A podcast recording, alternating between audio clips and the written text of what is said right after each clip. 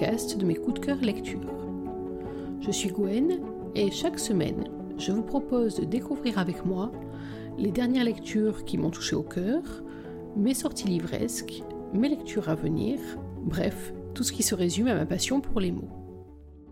Pour retrouver tous les titres et les auteurs dont je parlerai dans ce podcast, vous pourrez bien sûr vous référer à mon site Mélimelo de Gwen. Si vous ne le connaissez pas encore, pas de panique, le lien se trouvera en résumé. Pour ce premier numéro, j'ai décidé de faire avec vous le point sur le mois de mai. Il été particulièrement riche en lecture, puisque j'ai chroniqué pas moins de 10 titres cette fois-ci. Je vais vous parler un peu de chacun d'entre eux, avant de m'arrêter plus particulièrement sur un titre qui m'a totalement euh, subjugué ce mois-ci. Je vous en parlerai un petit peu plus longuement, je vous en lirai même euh, un chapitre parce que c'est vraiment un pur bijou. Dans un premier temps, j'ai lu Erreur de parcours de Lerian Lee, un roman qui se passe dans le monde hippique.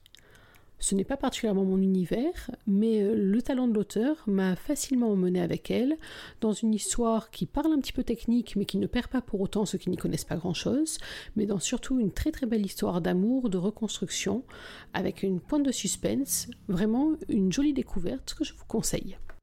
Ma deuxième lecture du mois, c'est une lecture double, en fait une duologie. C'est donc le tome 1 et le tome 2 de Mens-moi dans les yeux de Kelly Lanby, un roman pour lequel j'ai un coup de cœur particulier, en particulier parce que j'ai eu la chance d'être bêta-lectrice sur le premier tome. C'est cette fois-ci une histoire qui mêle espionnage, romance, sur fond de street dance et de hip-hop, un univers là encore que je ne connais pas de base, mais l'imagination de Killian B, les rebondissements qu'elle a insufflés à son histoire, le rythme assez trépidant avec des flashbacks entre trois ans auparavant aux États-Unis, aujourd'hui en France, etc., m'ont vraiment euh, embarqué complètement de la première à la dernière page. Là encore, c'est une lecture que je vous invite à découvrir sans tarder. Pour le troisième titre de ma sélection, je vous invite à découvrir le premier tome de Love and Lies and Compass, la nouvelle mini-série signée des Emma Green, Là encore, celles qui suivent le site savent que je ne rate aucun titre des Green. C'est vraiment le binôme d'auteurs dont j'ai lu absolument tous les romans, que ce soit en série, en intégrale, en one-shot. Cette fois-ci ne fait bien sûr pas exception. Elles ont retrouvé leur domaine de prédilection, les amours interdites, avec un roman plutôt format young adult, puisque l'héroïne a à peine 18 ans et le héros est à peine plus âgé. On se retrouve à la faculté, avec d'un côté Tilly, de l'autre Harlow, ils se connaissent depuis toujours ou presque, mais pour les raisons que vous découvrirez dans cette lecture, il lui est totalement inaccessible. Quoi qu'en pense leur cœur, leur raison est leur interdit. Ce que j'ai beaucoup aimé dans cette nouvelle série, mis à part toutes les composantes qui font le talent des Emma Green, des personnages avec des caractères relativement forts, des thèmes sous-jacents, des dialogues piquants, une sensualité très très bien développée, ce que j'ai vraiment beaucoup aimé, c'est que cette fois-ci, l'interdit, ce n'est pas un interdit social, au sens où on peut l'entendre dans euh, leurs Step Brothers ou dans leurs autres titres. C'est vraiment un interdit qui tient presque du moral, et on est là dans un roman qui, pour l'instant, est un roman perdant-perdant, aucune des solutions ne peut euh, convenir aux deux héros. Il s'achève, comme souvent chez les Magrines, avec un cliffhanger qui me fait pousser quelques cris au milieu de la nuit. C'est l'une des raisons pour lesquelles j'ai très très hâte de me plonger dans le deuxième roman, dans le deuxième tome qui euh, paraîtra au milieu du mois de juin. Pour ma quatrième lecture, on change de thème, on change d'univers, quoique, et on part dans la Sierra, dans le Grand Far West, pour les enfants de la Sierra de Pauline Libersart. C'est une auteure que j'ai découverte dans des romances plutôt à suspense, que j'ai ensuite suivie dans ses romances historiques. Elle est particulièrement douée dans les deux domaines, sans distinction. Et là, pour enfants de la Sierra, elle m'a euh, emmené avec elle dans une saga familiale qui se développe sur plusieurs années dans le Grand Ouest, je l'ai déjà dit, autour d'une famille qui tient de la tribu de cœur autant que de la famille de sang. Attention, coup de cœur, pépite, prévoyez les Kleenex, les provisions parce que vous ne lâcherez pas ce livre de la première à la dernière page. Vous risquez fort de maudire l'auteur par moment. Ne m'en veuillez pas si je vous l'ai conseillé, mais vraiment, c'est une lecture qui m'a bouleversée. Il y a même des moments où j'ai dû m'arrêter parce que euh, mes yeux n'étaient plus tout à fait assez secs pour continuer à lire. On poursuit mes lectures du mois de mai avec un roman cette fois-ci purement historique, un roman de Philippe Madral, que je ne connaissais pas, qui s'appelle Une sorcière à la cour. Il relate l'affaire des poisons de la couronne, qui est une affaire bien connue du règne de Louis XIV. On se met dans la peau de Nicolas de la Reynie, qui était l'enquêteur principal Louis XIV et qui a mené cette enquête absolument colossale, partant à la base de filtres d'amour et autres petits arrangements pour se retrouver dans un complot d'État. Euh, c'est une histoire qui m'a absolument tenue en haleine. Je l'ai trouvée palpitante du début à la fin. Elle est extrêmement bien écrite. Euh, les euh, données historiques sont bien travaillées, mais pour le pour autant, je n'ai pas eu l'impression d'être dans un cours d'histoire, mais vraiment une histoire totalement palpitante. Pour les amateurs du genre, là encore, une lecture à ne pas rater. Pour ma lecture suivante, je vous propose de revenir au XXIe siècle, de quitter la Terre pour monter euh, très haut à 30 000 pieds au minimum, en découvrant l'ombre du département, le quatrième et malheureusement dernier roman de la série du département de Laurie Starré. J'ai eu la chance de lire les trois premiers tomes, de découvrir ce dernier qui diffère un petit peu par les personnages abordés et puis par le théâtre des opérations. Par contre, j'ai retrouvé avec le même plaisir la qualité de plume de Laurie, qui est une auteure qui vraiment euh, mène ses histoires avec beaucoup de douceur, de délicatesse et des personnages qui sont très forts, notamment des personnages féminins qui ont une grande force en elles, et là ça ne fait pas exception. Des intrigues qui tiennent la route, qui euh, alternent des moments plus doux et puis des moments euh, à suspense tout à fait réussis. Donc là encore, si vous aimez les romans, on va dire d'espionnage, les romans d'action, si vous avez un petit coup de cœur encore en tête pour Top Gun, alors n'hésitez pas et foncez vers cette ombre du département. Dans ce mois de mai décidément bien rempli, j'ai ensuite poussé la porte des Black Storks, le nouveau roman de Kristen Rivers aux éditions addictives. Alors Kristen Rivers, je dois vous avouer que c'est une auteure pour laquelle j'ai un petit faible. J'ai lu la plupart de ses romans, pas encore tous, il m'en manque encore quelques-uns, mais c'est une auteure que j'aime énormément parce qu'elle a le talent d'aborder des thèmes difficiles, de les aborder avec énormément de doigté, de délicatesse euh, et en même temps de force, qu'elle a en plus un petit côté déjanté, une passion pour Pikachu et euh, des... Euh, dialogues ou en tout cas des expressions qui seront capables de vous faire exploser de rire dans un moment où vous, ne vous y attendiez pas forcément. Donc ce Black Storks, c'est un roman qui est un roman, on va dire, de biker, mais pas seulement, qui là encore aborde des thèmes très forts, des thèmes euh, qui m'ont touché, auxquels j'étais très sensible. Attendez-vous à ce que votre cœur fasse des loopings devant les valses hésitations des personnages, à ce que par moments vous ayez une furieuse envie d'en remettre un ou deux à sa place, ou au contraire de les prendre dans vos bras surtout Phileas avant tout, pour les consoler euh, de leurs propres démons. C'est là encore une très grande réussite et c'est un roman sur lequel j'ai passé de très belles heures. On change encore d'univers, cette fois-ci pour de la dark romance signée Plume du Web, avec le très réussi Underground de Cindy Lia. C'est une auteure que j'ai découverte dans un autre contexte avec son précédent roman À cœur rompu, que j'avais beaucoup apprécié. Je ne suis pas à la base une grande lectrice de Dark Romance, mais je me suis laissée tenter par cette lecture et honnêtement, je ne regrette pas un instant. On est sur un roman qui va avoir une espèce d'inversion des codes, où le personnage masculin qui est un vilain, on va dire ça comme ça, va trouver euh, fort à faire avec l'héroïne, qui ne va pas se laisser faire et qui va lui en faire voir plutôt de toutes les couleurs. C'est un roman qui, là encore, euh, est très bien mené, qui est qui m'a agité à de nombreuses reprises. Les choses ne coulent pas de source. Je me suis longtemps demandé comment est-ce qu'on allait arriver à s'en sortir, si même on allait arriver à s'en sortir, puisqu'avec la Dark Romance, c'est vrai que je m'attends toujours un petit peu à tout. En tout cas, c'est encore une très belle réussite qui confirme que les plumes du web font vraiment partie de ces maisons d'édition qui se trompent rarement dans le choix de leurs euh, auteurs et de leurs thèmes. Quand je dis rarement, euh, je suis même en train de réfléchir que depuis que je suis cette maison d'édition qui a maintenant un petit peu plus de trois ans, euh, je crois que je suis rarement passé à côté d'un titre, en fait même pas du tout, soyons honnêtes. Et en tout cas, cette fois-ci, ça l'a fait pour moi, comme d'habitude. L'avant-dernier titre de cette sélection, Miss Egality, c'est euh, un titre surprise, j'allais dire. C'est un titre de Robin Max Chavalan. C'est une surprise à plus d'un titre. Tout d'abord parce que c'est mon premier blog tour. Vous savez, le blog tour, c'est lorsque plusieurs blogueurs euh, font une espèce de relais, en tout cas euh, travaillent en collaboration autour de la sortie d'un livre, avec donc euh, des bannières, des concours éventuellement, une communication assez accrue, et puis des chroniques qui vont finalement s'enchaîner pendant plusieurs jours, avec en plus des blogs que j'apprécie tout particulièrement, ce qui m'a permis de voir que sur un même titre lu au même moment, on n'a pas forcément le même point de vue, ou en tout cas que nos sensibilités ne nous emmènent pas toujours vers les mêmes En tout cas, ce Miss Egality, moi, m'a totalement séduite. C'est une histoire de Miss, alors à la base, je ne suis pas une grande fan des élections de Miss, je n'ai pas particulièrement pour ambition d'en devenir une. De toute façon, je suis trop vieille, mais euh, dans cette histoire-là, déjà le résumé m'avait bien attiré parce que euh, une étudiante en sociologie et en histoire qui fait une thèse sur le féminisme et qui se présente à une élection de Miss, j'ai trouvé que c'était plutôt culotté. Et à la lecture de ce roman, j'ai trouvé qu'on est encore très très loin de ce que promettait ce résumé. C'est une histoire qui est forte, euh, avec un personnage féminin Isobel qui a un caractère absolument génial et je vous parle même pas de sa sœur parce qu'alors là je crois qu'elle bat absolument tous les records. Le personnage masculin Kaelen euh, est un personnage qui peut paraître très dur, à qui on aurait même par moments euh, furieusement envie d'écraser un orteil ou deux avec un bon talon aiguille. En même temps c'est un personnage qui est très touchant. L'histoire va dans des thématiques euh, très en profondeur, délivre un message universel qui m'a énormément touché.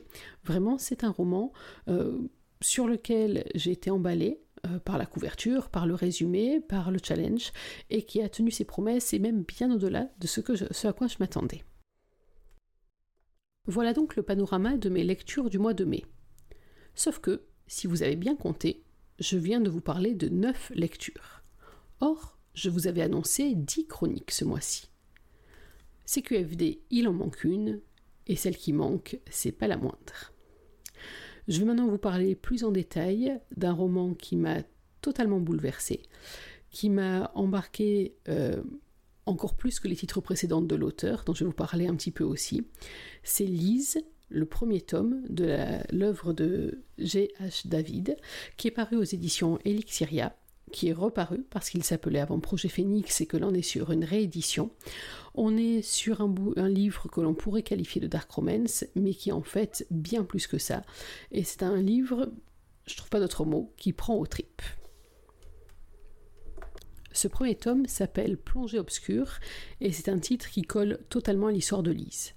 Lise, Elisabeth, Lizzie, Rib, selon euh, qui l'appelle, Mona Lisa, même si vous êtes un peu aventureux. C'est une jeune femme qui est double face, si j'ose euh, m'exprimer ainsi. Côté pile, c'est une étudiante d'une vingtaine d'années qui vit à Toulouse, qui, euh, pour arrondir ses fins de mois, travaille dans une boutique de vêtements. Elle est fêtarde, euh, raisonnablement. Elle a un cercle d'amis qui, qui pense bien la connaître.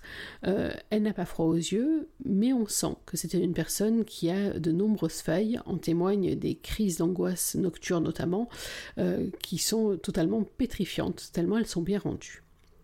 Mais côté pile, on se rend compte assez rapidement et au fur et à mesure que l'auteur accepte de nous dévoiler un peu de son personnage, on se rend compte que c'est même bien plus que ça.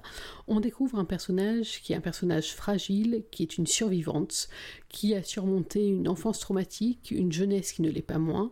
Même ses meilleurs amis, lorsqu'ils découvrent un petit peu qui est ou qui a été Lise, en restent totalement euh, étonnés, ébahis.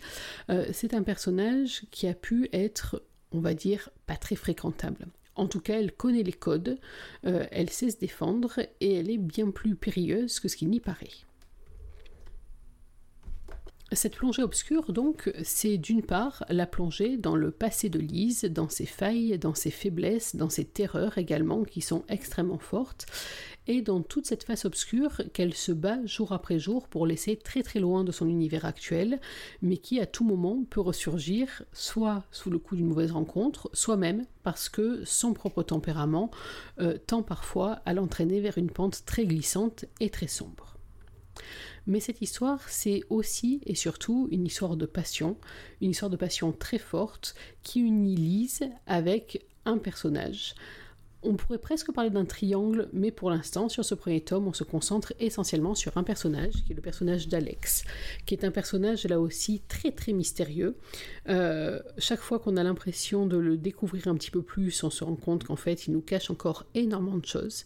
C'est un personnage qui est torturé, dont on soupçonne immédiatement la dangerosité, parce que ça, c'est clair, c'est pas juste pour la galerie, c'est un personnage qui est dangereux, qui est capable de faire des choses extrêmement euh, périlleuses et euh, extrêmement sombres. Euh, c'est un personnage en même temps qui est très touchant, moi qui m'a vraiment ému, parce que on se rend compte que entre lui et Lise se noue un lien qui est un lien que certains trouveront peut-être pas forcément très sain, mais qui est un lien moi, que j'ai trouvé passionnant et extrêmement émouvant euh, de désespoir. C'est elle ou personne, c'est elle ou le gouffre, c'est elle ou l'obscurité. Et euh, c'est un lien à une espèce de désespoir dans la passion que j'ai trouvé absolument magnifique. Et puis, comme un pendant à Alex, il y a un autre personnage, Max, Maximilien, qui euh, lui aussi est un personnage mystérieux. On sent qu'on ne sait pas tout sur lui. Au premier abord, en tout cas, il est beaucoup plus rassurant, beaucoup plus lumineux. C'est pas lui qui va vous planter au beau milieu de la rue parce que vous lui avez posé une question qui ne lui convient pas. C'est au contraire le genre de chevalier servant qui va être capable de vous garder dans ses bras une nuit entière face à une crise de panique. C'est un personnage qui, en même temps, euh, va très vite se révéler extrêmement attiré par Lise et on sent que entre deux les choses sont en train de glisser euh, vers une pente assez périlleuse, euh, mais qui est pour autant assez enivrante également. Pour autant, ce roman ne se résume pas juste à une histoire d'amour, ni même à un peut-être triangle amoureux. J'attends d'avoir euh, dévoré les tomes suivants pour me prononcer un petit peu plus à ce sujet. Mais c'est également un roman euh, qui euh, est en train, au fur et à mesure de ce premier tome, d'évoluer vers un mystère assez important. En effet, l'une des amies de Lise s'est accoquinée avec un mauvais garçon terme très 19e siècle, mais c'est un petit peu ça, euh, qui fait ressurgir certains fantômes du passé de Lise, et surtout qui éveille tous ses instincts, euh, les instincts du danger. Et plus on avance dans ce premier tome, je ne vous parle même pas de l'arrivée dans les dernières pages qui promettent une suite absolument haletante, plus on se rend compte que cette partie sombre va euh, prendre une place importante dans le roman, et surtout qu'elle va obliger Lise à aller puiser au fond de tout ce qu'elle camoufle depuis tant d'années, euh, au fond de son côté le plus obscur, parce qu'il s'agit là euh, de sauver son ami.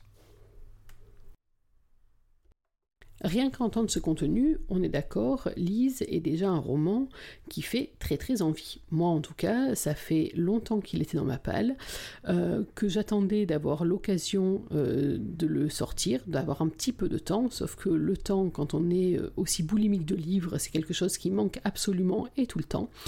Finalement, je me suis décidée à l'ouvrir sur un coup de tête.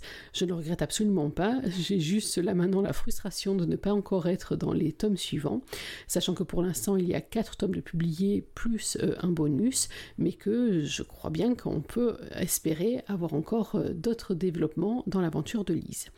Pourquoi est-ce que j'ai été aussi fascinée par ce livre? Je crois que le terme n'est pas trop fort.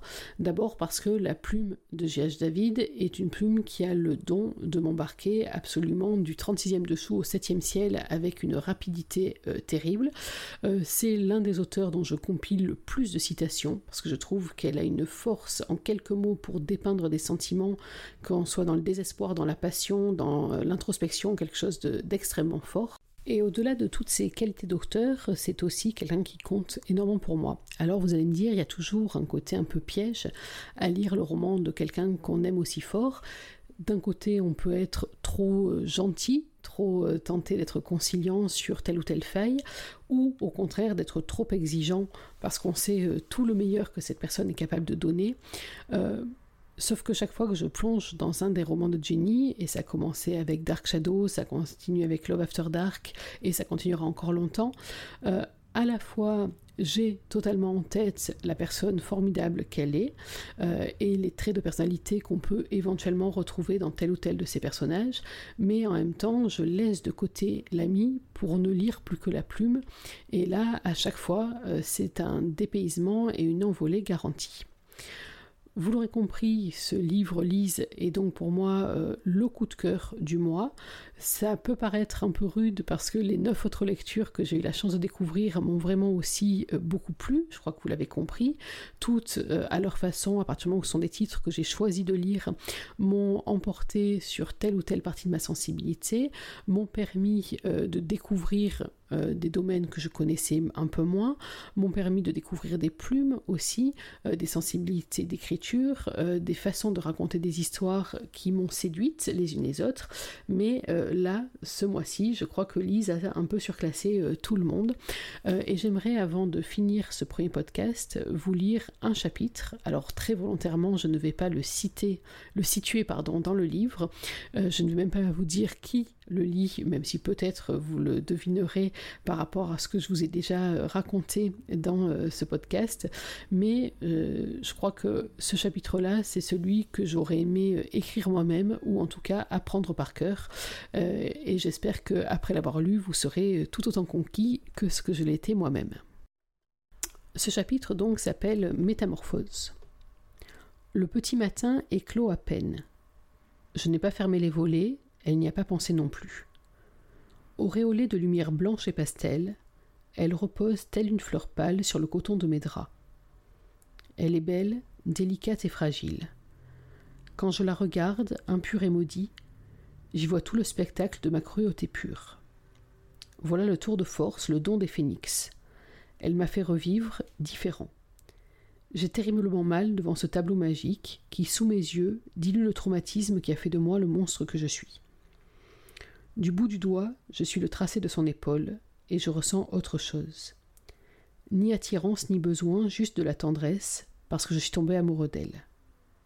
Je l'aime.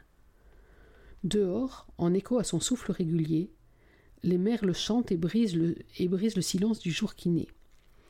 Cette mélodie qui m'a déchiré le cœur tant d'années, depuis ce jour où j'ai pris une vie humaine pour la première fois. Cette musique a toujours été celle du basculement dans la folie, Aujourd'hui, elle est celle de l'espoir.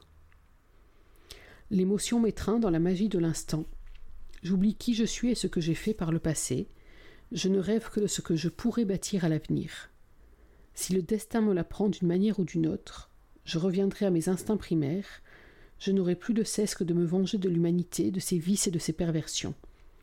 La colère me guidera, la violence commandera. Mon alter ego s'est tu, des deux personnalités qui se livraient bataille en moi, la meilleure a gagné. Mais le démon, je le sais, tapis dans l'ombre de mes pulsions vindicatives, se tient prêt à bondir de sa retraite. Alors je me lève, j'abandonne à un réveil solitaire la rêveuse alanguie qui baigne dans l'insouciance du sommeil, couvée par mes regards protecteurs. Je l'aime. Pour éloigner le diable et conjurer le sort, debout devant la fenêtre de la pièce adjacente, je prie. Elle gémit à l'instant même où pointent les premiers rayons du soleil. Sa présence me fait sentir vivant, mais face à elle, je suis un colosse aux pieds d'argile, et ses larmes dissolvent mes appuis. Si elle souffre, je m'effondre. Je l'ai finalement obtenu, mon entre-deux, cet espace sacré où nos âmes se rejoignent. Je m'en veux d'avoir dû lui imposer la résurrection malsaine de ses penchants obscurs. Dans la vie, il y a les pro-chevaliers, les sombres soldats tous deux armes égales se battent pour la force de leurs convictions. Je lutte aussi pour elle. Je l'aime.